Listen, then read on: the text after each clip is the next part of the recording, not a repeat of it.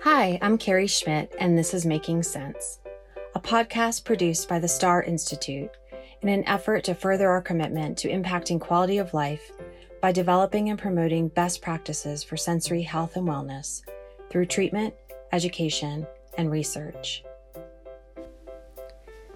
This season is sponsored by our community partner, Summit Sensory Gym. Have you ever wondered if there's a way to amplify a child's therapy experience? Well, Summit Sensory Gym is the answer you were looking for. Summit Sensory Integration Therapy Gyms have been shown to be an invaluable tool for parents and therapy providers looking to give their children the best possible care.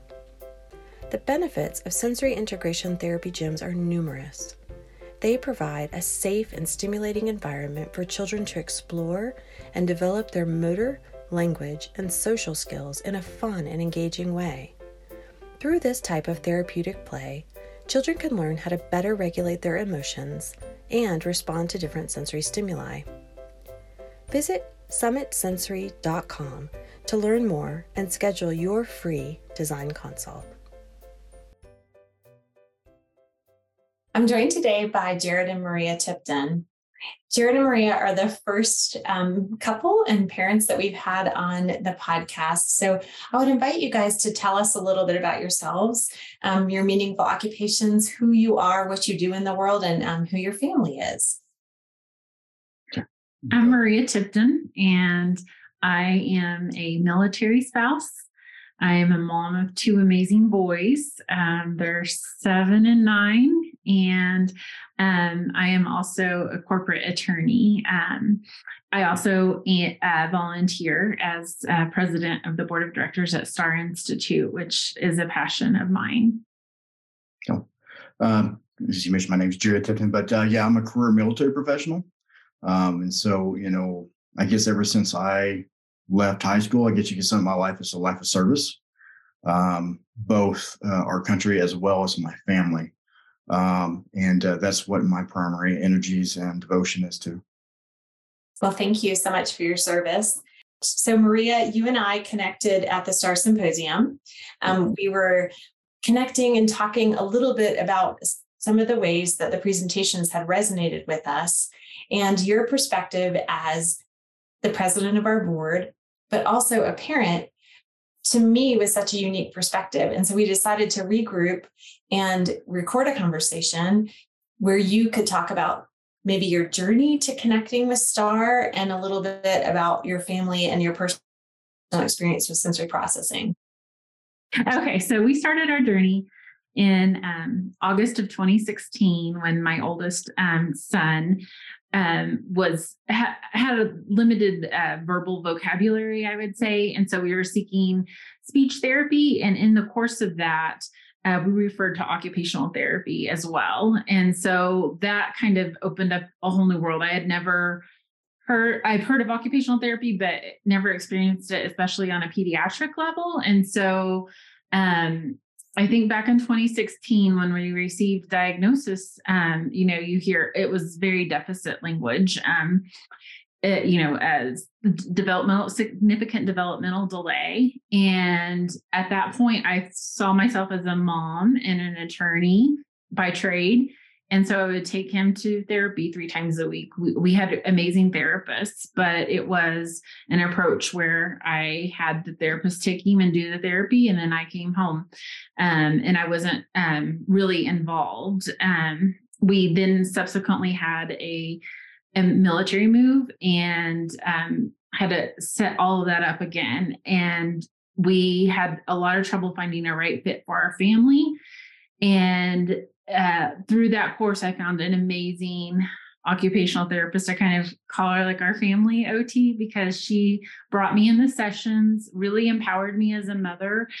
Um, and Samuel's uh, progression grew exponentially because of that. I started um, taking classes that were for occupational therapists, but as a mother and doing a lot of home carryover with him and I came across the Star Institute um, because of his uh, sensory needs. And it was just always such a resource for me because there were Facebook Lives and webinars that I could take. And so I kind of had taken those during that time. And then when we were um, stationed in Georgia, the symposium was there in 2018. And I was like, I really want to go. Like, I want to go to the parent seminar, I want to go to the, the symposium. And so I was able to attend and that was um, really life changing for me because it I learned so much from all of the sessions. You know, I um, at that point there was a, a session on um, interoception, which is something that I hadn't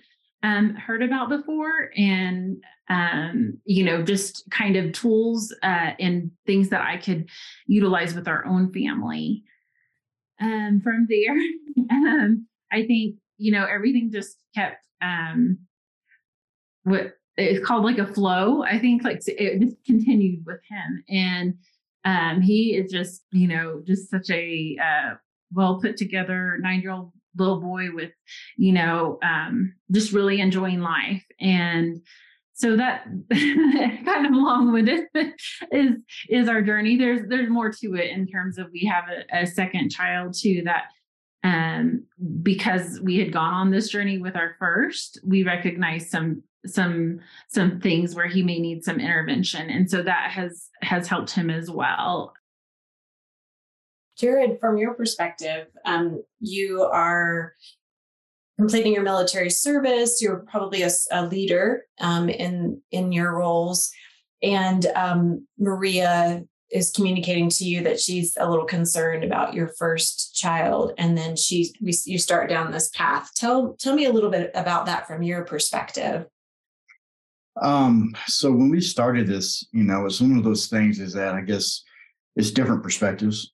Maria picked on it. We had a discussion about it. And I said, Yeah, yeah, I know you're yeah, you're right. Um, he's I would think he would be using more words and speaking more. And then I I thought, okay, I'm not really, you know, at what age does he, does he become more intelligible in terms of when he's talking to his parents and things of that nature? And you know, I, I do remember I, I thought it was interesting when he was uh, we were living here and we were downtown, I think old Colorado City.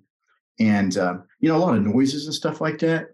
Um, they had a motorcycle that went by and Samuel's response to that, that really caught me off guard because he was just to- totally distraught about it, you know. And then when Maria started piecing all this together, I, I realized, I re- remember that situation. I like, yeah, maybe there's something going on here. And the fact is that just he's getting a lot of inputs and he's just not knowing how to to work with those.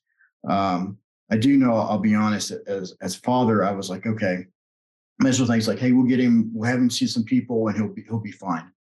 Um, and what I realize is it's not a one and done deal here with this. It takes persistence, um, it takes perseverance, um, and uh, acceptance to understand like, hey, my son has is working through this issue and this is not going to be a quick fix. This is not going to say, "Hey, sit down with this person for a couple weeks and do that." No, he's been he's been working through this, and he's now nine. And so part of it is just understanding like it takes work.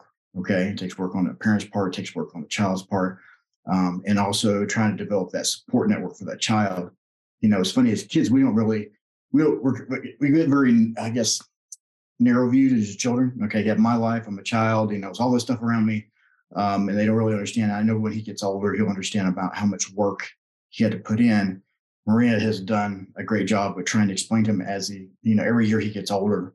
Um, hey, this is this is where you were. This is where you're at, uh, where you're at, um, and this is the work you still need to put in, um, so that we can kind of like, I guess, normalize that with him, um, and also allow him to accept that.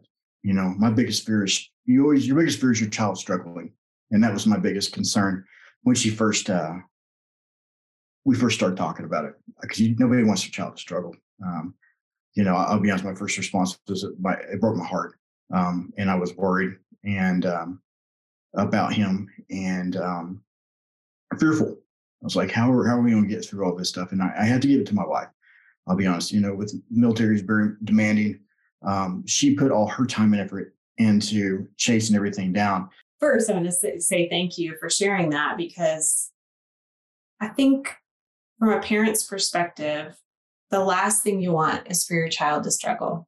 A little bit about how you carried that forward. Like Maria was telling me, Jared, that like as a leader now, you have given a hand up to people behind you to say, like, it's okay if your child struggles, you can set up these services.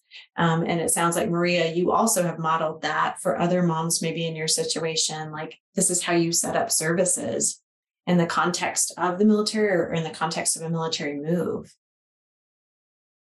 Yeah i've you know been in positions with uh, with uh, co-workers and you know in the military very tight community and and you share things. And um you know i've had members share things and like the struggles and stuff like that. And i'm like i was better able to relate to that situation with those those members that come and talk to me about that. And i was i mean fortunately i was like hey we have been through this um, and I uh, would always recommend them talk, recommend uh, they talk to my wife. Um, so, you know, and uh, we had one situation in which um, we were able to help someone. And that means a lot. Even if you just help one person, it means a lot that we are able because I've, we've experienced it. We want to share your experiences with this individual. And then this is how we um, move down the path. Okay. In support and hope and hopefully providing a better life for your child what I hear is that you, as parents, said, This is who he is. Mm-hmm. And we love and we accept him. And we're going to just do whatever it is to make a great life for him. Yes. Yes, I think absolutely. And, um, you know, when I hear uh, Virginia speak, like it's just like, oh, I wish that I had these words when this first came on because I still revert back to, you know, you're going to revert back to the language that you heard at diagnosis. And so sometimes I go back to that.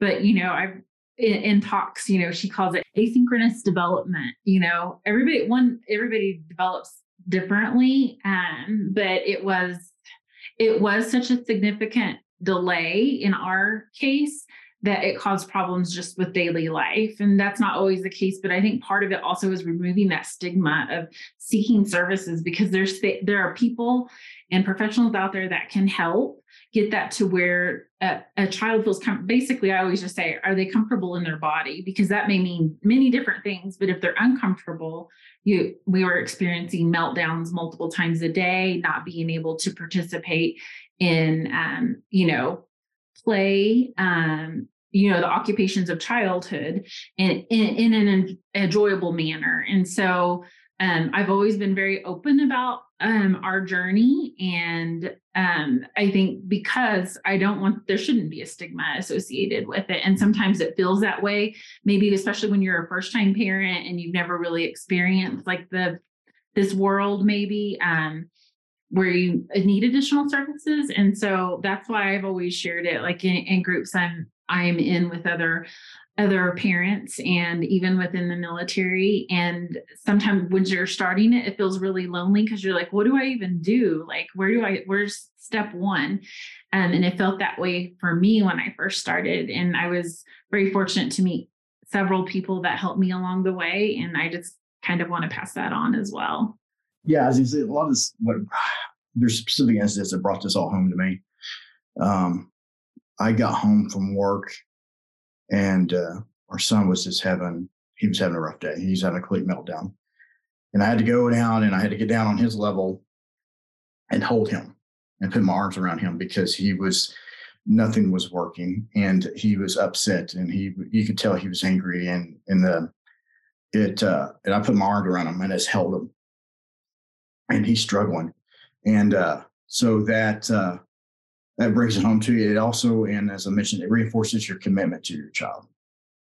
So um, it also helped me to kind of put my myself in his shoes to understand what he's going through because he's just he doesn't know how to communicate at that point, and um, it's the frustration. I could feel the frustration from him, and so um, bit of a bonding experience, but also it, it brought it home to me as well. And that's beautiful, and it's something that you know, at the Star Institute, we place a super high value on, on parent coaching. And at the very beginning, it's like, just join them. Just join them where they are. Get on the floor, right? Just look in their eyes and, and tell them you understand, right? That you're, you're here and that you're not afraid of whatever their big emotion is. and you wrap your arms around them and you're with them. And so that's such a beautiful example. I think that will hit home with a lot of parents who maybe have a child that they're not sure what's going on, but they're seeing some concerning signs, whether it's big behaviors or maybe it's even um, meltdowns. So talk to talk to those parents a little bit about what are some of the things that, like Jared's example of getting on the floor, what are some of the things that maybe are your go-tos or even some different way that you think about the big reaction to the motorcycle, the meltdowns, the frustration that builds in your children. If you have any tools, any tips, any hints, any resources that you turn to when you have those experiences as parents. You know, I think when you have that, and if you haven't already, I always say, you know, get an evaluation from a qualified occupational therapist because every child's makeup and sensory needs are different. And they can let you know if this is uh, something where they may need intervention and they can help develop a sensory diet. But really, it is the sensory diet.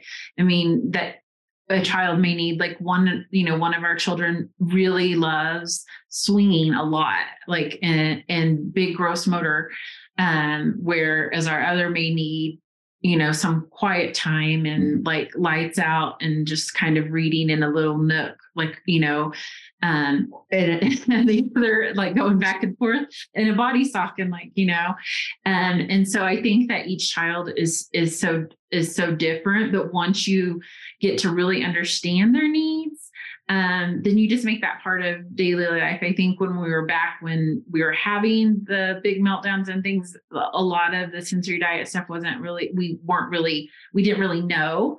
Um, but we did know that we could just like co regulate, like give them whatever you know your child likes. Like some children may not like to be hugged, but if they do, give them a big hug. Or, you know, if you don't have that sensory diet developed yet, like we hadn't at that time, what do that what uh, comforts them and and do that and then seek the professional um, assistance. I love the message of like know your child and find out what works for them. Like there was something in you jared that knew that your son needed you to get on the floor with him. It, that was a basic situation because i was like what do i do here? And my fallback was just hold him just put your arms around them. Okay. Um, and, uh, and one, one, it is to show you care and also to show that as a parent, you're relating to them and they're not alone. That's my biggest fear is that he's going through this singular, in his mind, a singular situation with multiple inputs going on. And I'm like, what is the one thing I can do? And that I went for the simplest thing.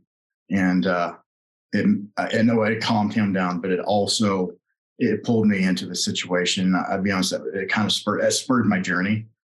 It really did. Um, that's when I, you know, you kind of like you get complete buy-in on this in the success of your child, and also with all the um, meeting all the needs they may have at that time. I think that brings um, up an interesting topic, and that is that sometimes one parent disproportionately experiences some of the um, the fallout from sensory processing differences. So um, the other parent comes in and feels like I don't know what to do, and I'm not as experienced here. Um, and so the the importance of of communicating and of the buy-in of both parents to support the progress to be okay with not knowing, but just kind of jumping in and saying, what can I do? True. It's also open mind. I'll be honest. Maria had brought was when we were going through this process with her sons. Uh, Maria brought a lot of things to me, and what I realized is that I had to, um, trying to think the right term. I had to check my own biases. Okay, everybody has their own biases about certain things, and some things you don't know, you don't really notice. Um, I think the term they use metacognition um, and that's where you realize, okay, what are my biases? I became more of a person to recognize that because Marie would bring stuff. I was like, "Are you sure we really need to do that? I don't know about that." You know. So what it did, it did, it did drive me to have more of an open mind, and then to also think about, okay, why why am I not so supportive of this one therapy or this one thing that needs to happen or something like this or this additional diagnosis that's been added on top of all these other diagnoses um, is to keep an open mind um, and to uh, realize that any effort you make is only for the benefit of the child that's really lovely. Jared, I know you have to go because you're working midnights. And so you're so gracious to be here before you go, go to work tonight. But one of the questions that I always ask at the end of the podcast, and I'd love to get your answer before you have to go, mm-hmm. um, is that we place such a high value on curiosity at STAR that as the science evolves and as we learn new things, a lot of times we have to um, admit our humility that we don't know everything, but that we're willing to learn.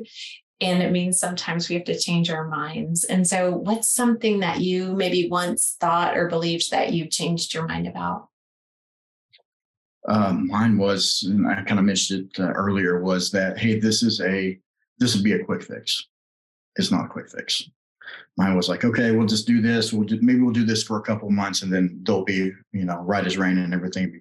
That's not true um, I had open mind that this again is this is a it's a progress it's progress and it's a journey, and that you must share that journey with your child um, for them to be the most successful um, down the road. That's beautiful. Thank you. Um, and Maria and I, I think we're going to continue talking, but it does sound like, um, as you mentioned earlier, that you have gone on a journey towards joy and that you see in your sons um, that they're living full and joyful lives. Um, and so I just want to, you know, just compliment that humility that you answered that question with and that you've lived that to honor that you've lived that. Thank you very much. And I appreciate you providing the time for us to talk. Yes, thanks for being here. I appreciate it. Let's jump back in. I wanted make sure that we come full circle with recognizing your son had significant speech delays. Um, you started on the path of getting therapeutic intervention, but I'd love to make sure we capture a little bit about not just the resources that you were able to collect and build a team around him, but how he's doing. Yes. Um, you know, what what what does look like and how successful he is now. One thing I failed to mention is we did have a developmental pediatrician on our initial visit, and she interviewed Jared and I and said, okay, um, you know, Samuel is a child that he's going to be a teenager. And I know you guys as parents, because we had had like a two hour, you know, meeting or whatever they, you know, medical appointment. She's like, he's to not even know there was anything. At that point, you're like, what is like, I don't, I'm just learning everything and it's really hard. Like it was hard to see him struggle, but we're, I feel like we're there um, and we're there early. Um, but it is definitely um, possible with, you know, to, to basically every child's journey is going to be different. And I just wanted um, my children to feel comfortable in their body, to be able to attend to their daily life. Um, but what happened was uh, pretty success, success successful. I'm not saying the word right, but he uh, was, you know, he was meeting OT goals in a year goal or six a year goals in six months, and then he was dismissed from his IEP, um, and that freed up to where we could send him to school and that was also just like that was one of the big moments where like um, we knew his um, his uh, development was coming to a point where um, he was progressing. Um, and then, really, I think within the past two years, it has uh, he's just uh, he's just him himself. Like he knows what he likes.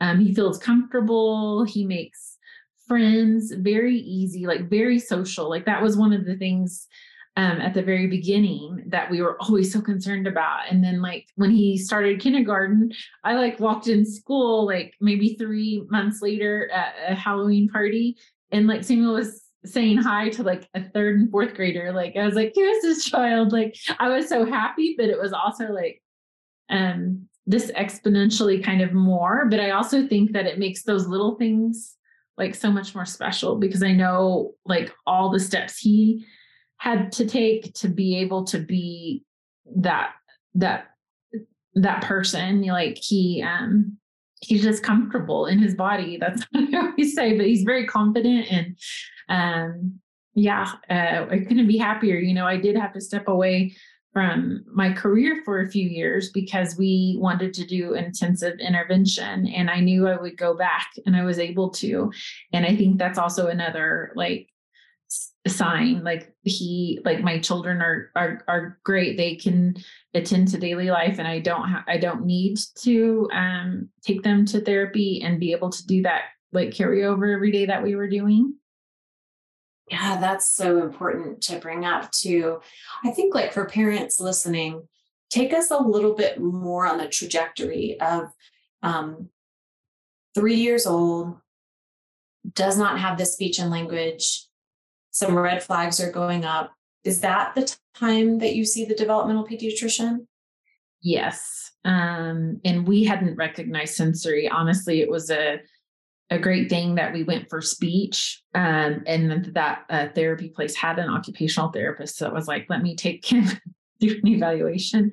Right, which is something parents might pick up on because sometimes i think speech um, in the early intervention model can be the thing that brings families to therapeutic intervention um, because the milestones can be pretty concrete and practitioners can um, whether you take them to the pediatrician, the developmental pediatrician, a nurse practitioner, a lot of times the questions around speech can be pretty clearly yes or no. And so that can be your entry point into therapy. And then the speech language pathologist can say, hmm, you know, I think maybe we could use an occupational therapy opinion. Yes. Sometimes I think they could be the professionals that say, Have you seen a developmental pediatrician? And we had an amazing pediatrician at that time who said, Hey, let's go ahead and get you on the schedule for a developmental pediatrician. Um, and so luckily there was one in the area that didn't have a two year wait. A lot of people, a lot of places you can't even find one, right? Um, and so um, we went through that process, and um, we always, and I think it was a good point that one of our one of our caregivers said, and I just kind of loved it. And she was just like, Samuel is Samuel. Like, it doesn't matter what a diagnosis or label is. Like, and I was like, that's true. Like, that we wanted the diagnosis for insurance. Like, and that never defined our son um, or either one of the sons. And it's hard to like say that, oh, this is a diagnosis or whatever, but that it doesn't matter what's on paper. That's just for the professional medical community and it's for insurance purposes. It got us the insurance coverage that we needed to do intensive therapy. And I think that that's important for parents to kind of like, if you can wrap your mind around that, like that's a label that is given based on a set of criteria, but your child is so much more than that set of criteria. Thank you for saying that because I think the diagnosis piece can be very hard and very emotional for parents. And so I love the way you said, you know, Samuel is Samuel. Their child is their child. If the diagnosis can get your child the services they need to live a fuller life, to live a more joyful life, then as a parent, use them right? Like use that to get the services that your child needs, but don't get too hung up on the label.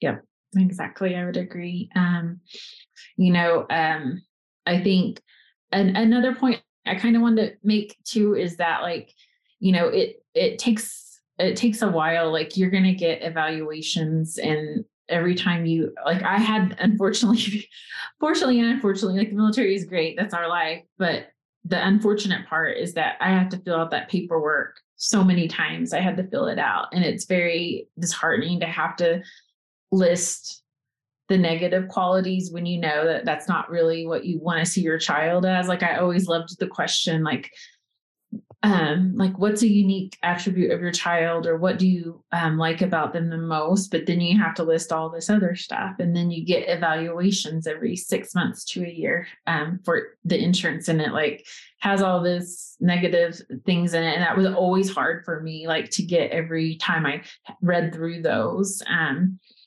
so.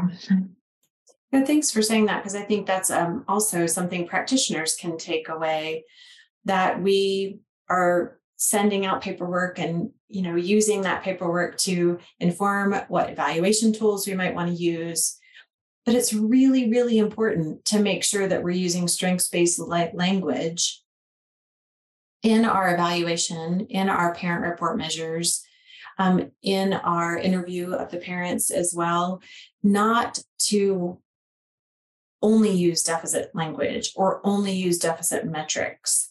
Um, and when you and I spoke around the time of symposium, one of the things we were talking about is how um, how important it is to on the front page of the evaluation capture some of the most wonderful, unique things about the child because the parents are faced with reading reports, maybe annually, maybe every six months, um, that hopefully are capturing progress, but also use deficit based metrics.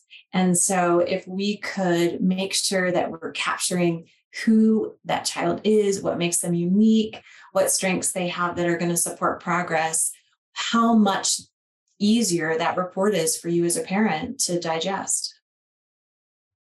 Absolutely. Um, you know, and uh, the flip side is we also have a gifted he's gifted. So like we see so much of that shine like shine um to that. There's other things that go along with being gifted but um you know like um there's we're we're all um i guess it's uh let's see we're all neurodiverse. And so that's something that i learned during this process like you know what is normal? There's everybody has different qualities about them. And so um, we're not going to fit um, no one fits a mold um, and it's like those those unique attributes that you really um, like find those even if it's like a really hard time like what is it that is so unique? Like when he was really young it was just like he's like so lovable like now i love his love of learning like he's uh he takes it to a different level and different things like he knows every country and i'm like okay i didn't i'm sad to admit like i don't know that country like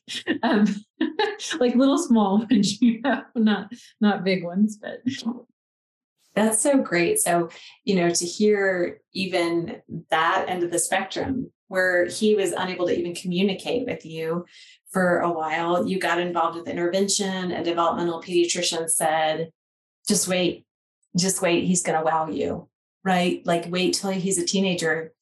He won't even know what you've done because he's going to, he's going to be okay.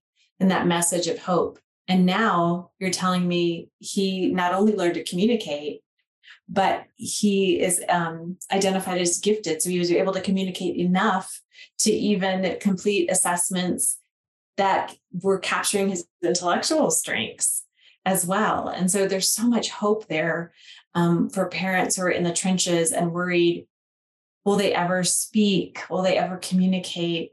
Um, will we ever find that special interest, like knowing every country in the world? and you know, and I, I do want to speak to you because I have a I have a nephew um, who is autistic, and he um, he communicates in a different way. He's not verbal. Um, he he can communicate with his parents very well, um, but his um, you know his trajectory will be totally different. So I also want to say like I'm I'm very grateful Samuel developed to who he is, but even ha- like if he was if he was made to be different than that, I would we would have accepted that and don't like um I, I just don't want parents to think oh everything's will maybe be like what you may personally picture like as what would be like the end goal like you know meet them where they are and then like just recognize and like celebrate like we used to do little celebrations for like meeting different things that he he wanted to do and it, it that's going to look different. The end is going to look different for every um, family and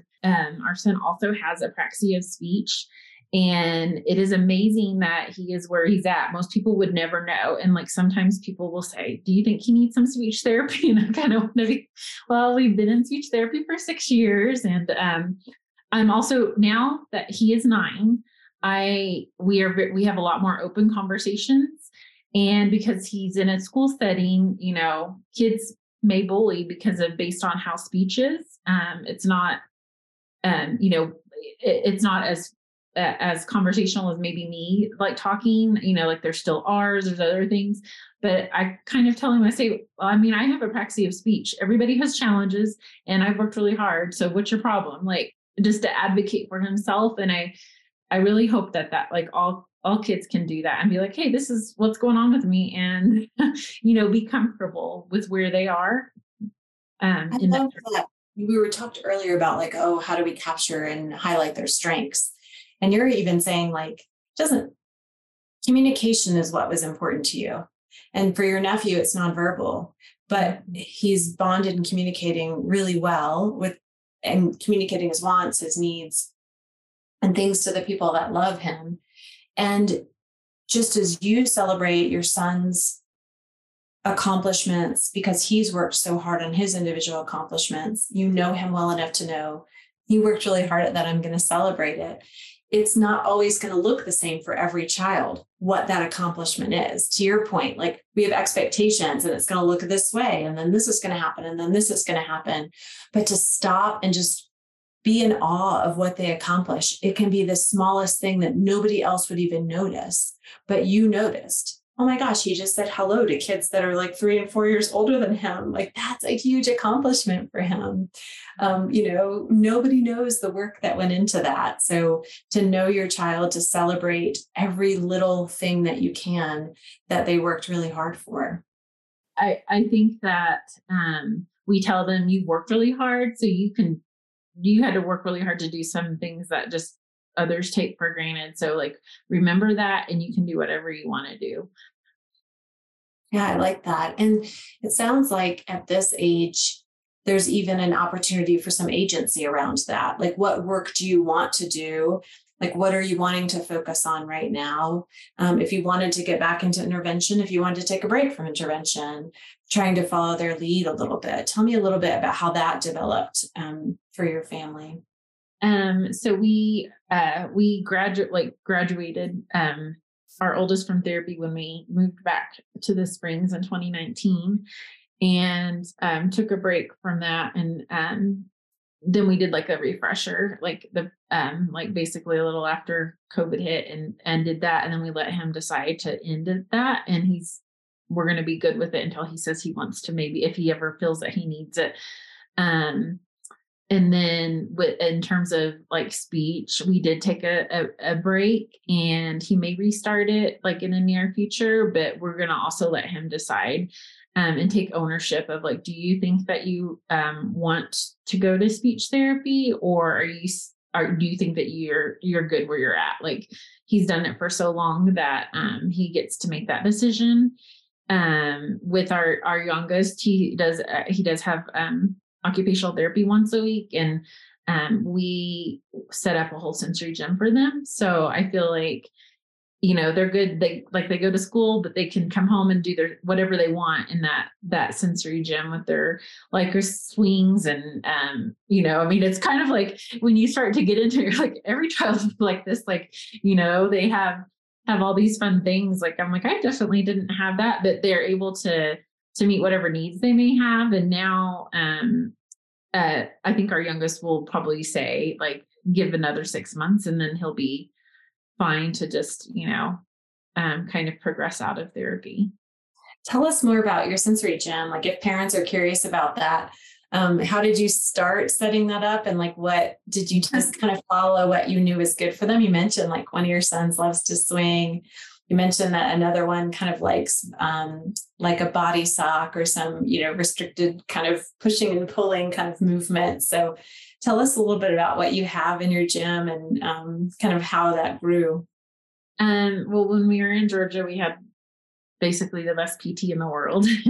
She was also um, neurodevelopment and si trained and um, like just had did this for 30 years and had her own um, physical therapy clinic. And so she brought me in it with and like had the boys like use me in part of the therapy or like send me snippets. But a lot of it was her gym and she was like i think that he could really benefit from a steamroller. Like my youngest could benefit from a steamroller. And i was like what is that? And um, uh, Georgia had um, family funds available for certain uh, medical equipment that your kids needed, um, which included certain things. And I was like, man, we would have really had bought that, but we didn't really kind of know like, and we, um, like once we had got it, it was such a life changer, but it really was like therapist directed in terms of like, these are things that would really help their bodies. And then, um, so when we moved here, we purchased our house and I was like, I really want to put swing, swings in the ceiling. And I think my husband was like, what?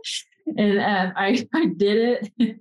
Then he was like, okay, this is like really good. Like I got to buy it after I did it and then ask for, uh, you know, for forgiveness later. But um, I started taking like I started like looking at, online basically at what what kids used and then I also asked our therapist like what do you think would be good for them um, and um, the military um, had like a, a, a, small grant that I was able to use, and then we invested some money in getting like you know the mats that they need to have that, and we have two crash pads.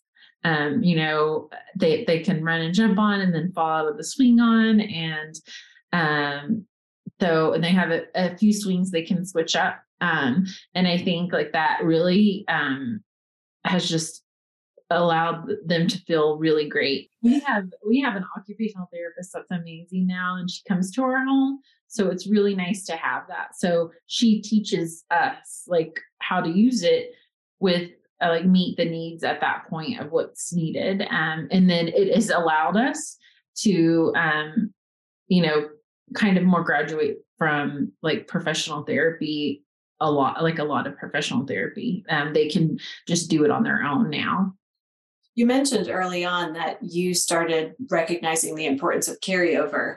And this is like carryover to the nth degree, right? Like if I have this lifestyle and these things in my home, and if I ask my providers, what should I get and how should I use it, that the carryover is really supported and maybe leads to needing less appointments and things like that. Absolutely. And you can do it like, you know, you can make one that that's not um, you know, super elaborate, just have a couple things that they really need. Um, but I think taking direction from your ther- like the therapist and your children, like are, are the two most important pieces to that. I love the evolution too of the different phases. Like when they first started, you needed to go three times a week um, until you could build kind of a base of understanding for yourself what their challenges were and how to carry over. But you've mentioned a couple different things. One is that there was a time when you were going to therapies every day. You mentioned an intensive model. You've mentioned now um, being able to take breaks from therapy, have a therapist come to your home. Like there's all different ways and, and ways that this might happen for other people as well. It might not always look like driving to a therapy clinic five days a week, which is super um, time intensive and finance intensive and um, surely uh, emotionally intensive as well. So, talk a little bit about that. Like, there's all different types of ways to experience intervention. I'd love for you to talk about the model where you went once or twice a week and then what the difference is between that and like an intensive experience? You know, we did the once or twice a week after we moved back here, and um, then Samuel was in full uh, full time kindergarten, and um, I think that he was at a point where that was beneficial. Um, and I think the difference is that it, it's not all encompassing um, at that point. Like you and and you can get the services that you need. I think we did the intensive very early because from what you know, my research is that early intervention, like, you know, so much it pays off in dividends later and you get so much um so much benefit from it. And so that's why we did that uh, when they were so young. I think the two days a week is is good. Like if you're you know especially if you have if you have school age children or um you know um it also is is cost and time prohibitive for most people to be able to do that. Like, you know, we decided to take that, like, I'm not going to work. And that took stuff off our, our table in terms of like how we were going to live our lives but we um, made that decision but the two times a week can help so much and i think that like there are other there are therapy clinics that offer like short intensives so you could maybe like you know take a couple weeks vacation and do that um, and then go back to your one to two days a week um, and then um, going from the one to two days to like just one day is was just kind of like I wanted to make sure that we maintained where we were at and because um, we had did so much work i wanted to make sure that was good and then drifting away like with none is that um, i think that i have enough knowledge and my uh, child has enough knowledge about himself that um, and we have the tools. So he doesn't have to um, have that intervention anymore I like that you're saying, like, kind of live in the season and see what your kid needs in that season. And when you were in an early intervention age range with your children and were studying um, what therapy could look like, and you were with your spouse able to say, like, maybe I'll stop working and we'll go for this intensive approach.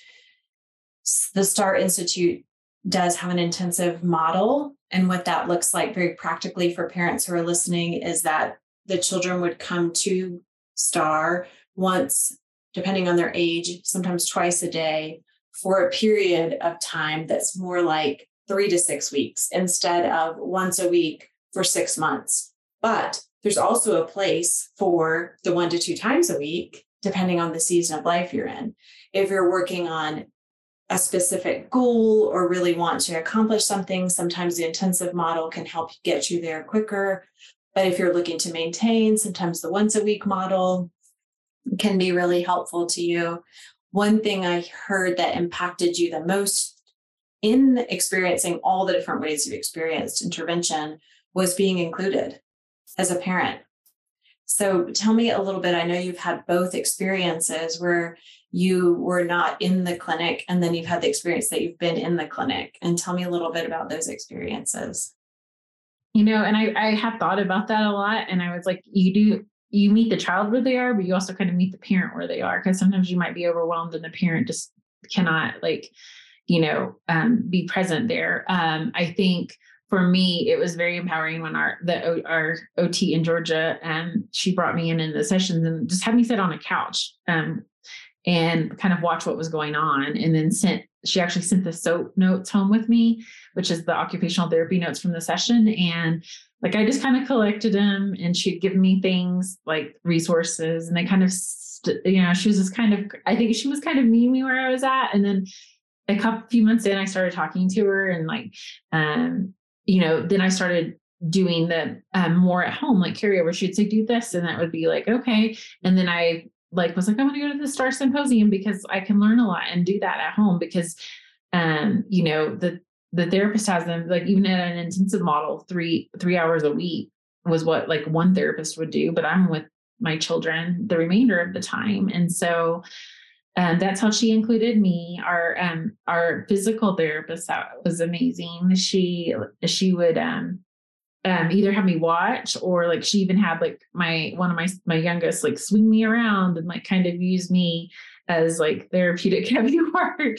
and then she would capture on video and then text me and give a little snippet like you know this is what like we were working on and like this is how it helped um, gabriel. And and then that would remind me and i could look back on my phone at any time but you know because like especially a mom of two that were toddlers like i could look at that and say okay well maybe we can replicate that like and she would use like things that you would have at your home or give you suggestions. So um you know at, it was just really empowering and like i enjoyed going to those sessions there was a period of time even with her where it was like okay he does better now without me being in there but having had several sessions or months there w- was so um, great to gain that knowledge as a mom. And then he went off and did it on his own. I love the word that you used, empowering, because it really, if you meet the parent where they're at, they're going to feel empowered. Um, and it's such an important piece of it. It doesn't have to look one way, right? It can look however the parent and the therapist, um, you know, decide it's going to look. And you know you can say sometimes i think he's going to do better without me today. Or you can say hey i'm gonna i'd love to come in you know and could you videotape some ideas for me? So from both a parent perspective and from an interventionist perspective all of that sounds great. I think there's something to be learned for everybody there I um, feel like I could talk to you about this forever because I just appreciate your perspective so much. And I appreciate the way that you went all in. You found out about this for your children and um, got curious about what it could mean for them. But then you started just learning and learning and learning. And that uh, ended up going to state classes and go to the symposium. And then you just followed your curiosity and your passion. And here you are um, with you know your boys being seven and nine now back at work full time which at one time didn't feel like it was going to be available to you and serving as president of the board of directors at the star institute so it's just such an inspiring story of going from a really concerned mom to a place where you have knowledge and tools that have really really impacted your family and now you're turning around and sharing it with other people so it's super inspiring to me. And I know so many people listening will, will feel that. Well, thank you. So let's, um, I want to ask you the same question that I got to ask Jared earlier um, in terms of what's something that you once believed um, that you've changed your mind about. And probably like Jared, I've kind of touched on this a little bit earlier, um, but I would say like a a good involved parent knows their child best. You know, you spend more time than any medical professional or therapist with them. And I learned that you really have to advocate and find find the fit for your child if it's a good fit or an ill fit and like refuse those ill-fitted relationships like you would a normal friendship there was a time when I was like, I just want him to be in therapy. And we were at a place that really was he was regressing. It was such an ill fit. Um, and it doesn't necessarily always speak to the therapist, but it's that relationship because your child may need a different therapist for whatever reason, especially if there's these additional needs. Like maybe it's just not meshing in whatever way, but don't be afraid to be like, okay, I need to step away and find a good fit. Um, and that may mean not having therapy for a couple of months or a month or whatever, um, you know, um, but really advocate and and get involved and know the know the professionals that are seeing your your child and kind of um, just pick up on if if they're progressing like you would hope um, or if they're regressing uh, and there's going to be regression even in good therapy but overall no thank you for saying that because i do think it's one thing I like to give parents permission to do is A, be the expert in their child, and B, have a voice in whether or not this is a good fit and build a team around your child that has all the ingredients of good relationship that are going to support your child's progression and know that it's okay to say this isn't a good fit we're going to go find some something that is a good fit so thank you for saying that i really appreciate that well, thank you so much for all that you do for STAR and on the board of directors, but also um, in the way that you share the message of um, sensory processing and sensory health and wellness. Um, that the way that you turn around to other people and offer your story as a beacon of hope to them um, and as an inspiration to them um, that you poured into your family. And the result is that you learned a tremendous amount about who they are and can love them better um, as who they are. So it's very, very important um, for parents and interventionists alike to hear these personal stories. And so I appreciate your vulnerability and sharing it today. Well, thank you, Carrie. I really appreciate your time.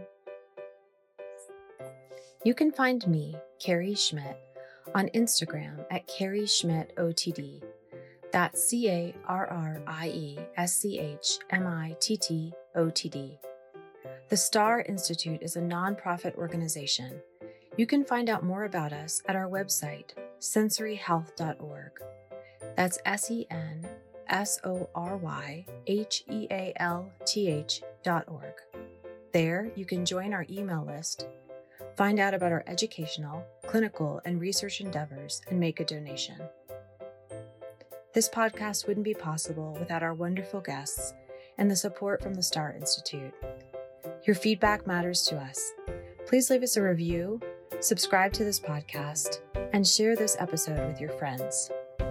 This is Making Sense. I'm Carrie Schmitt.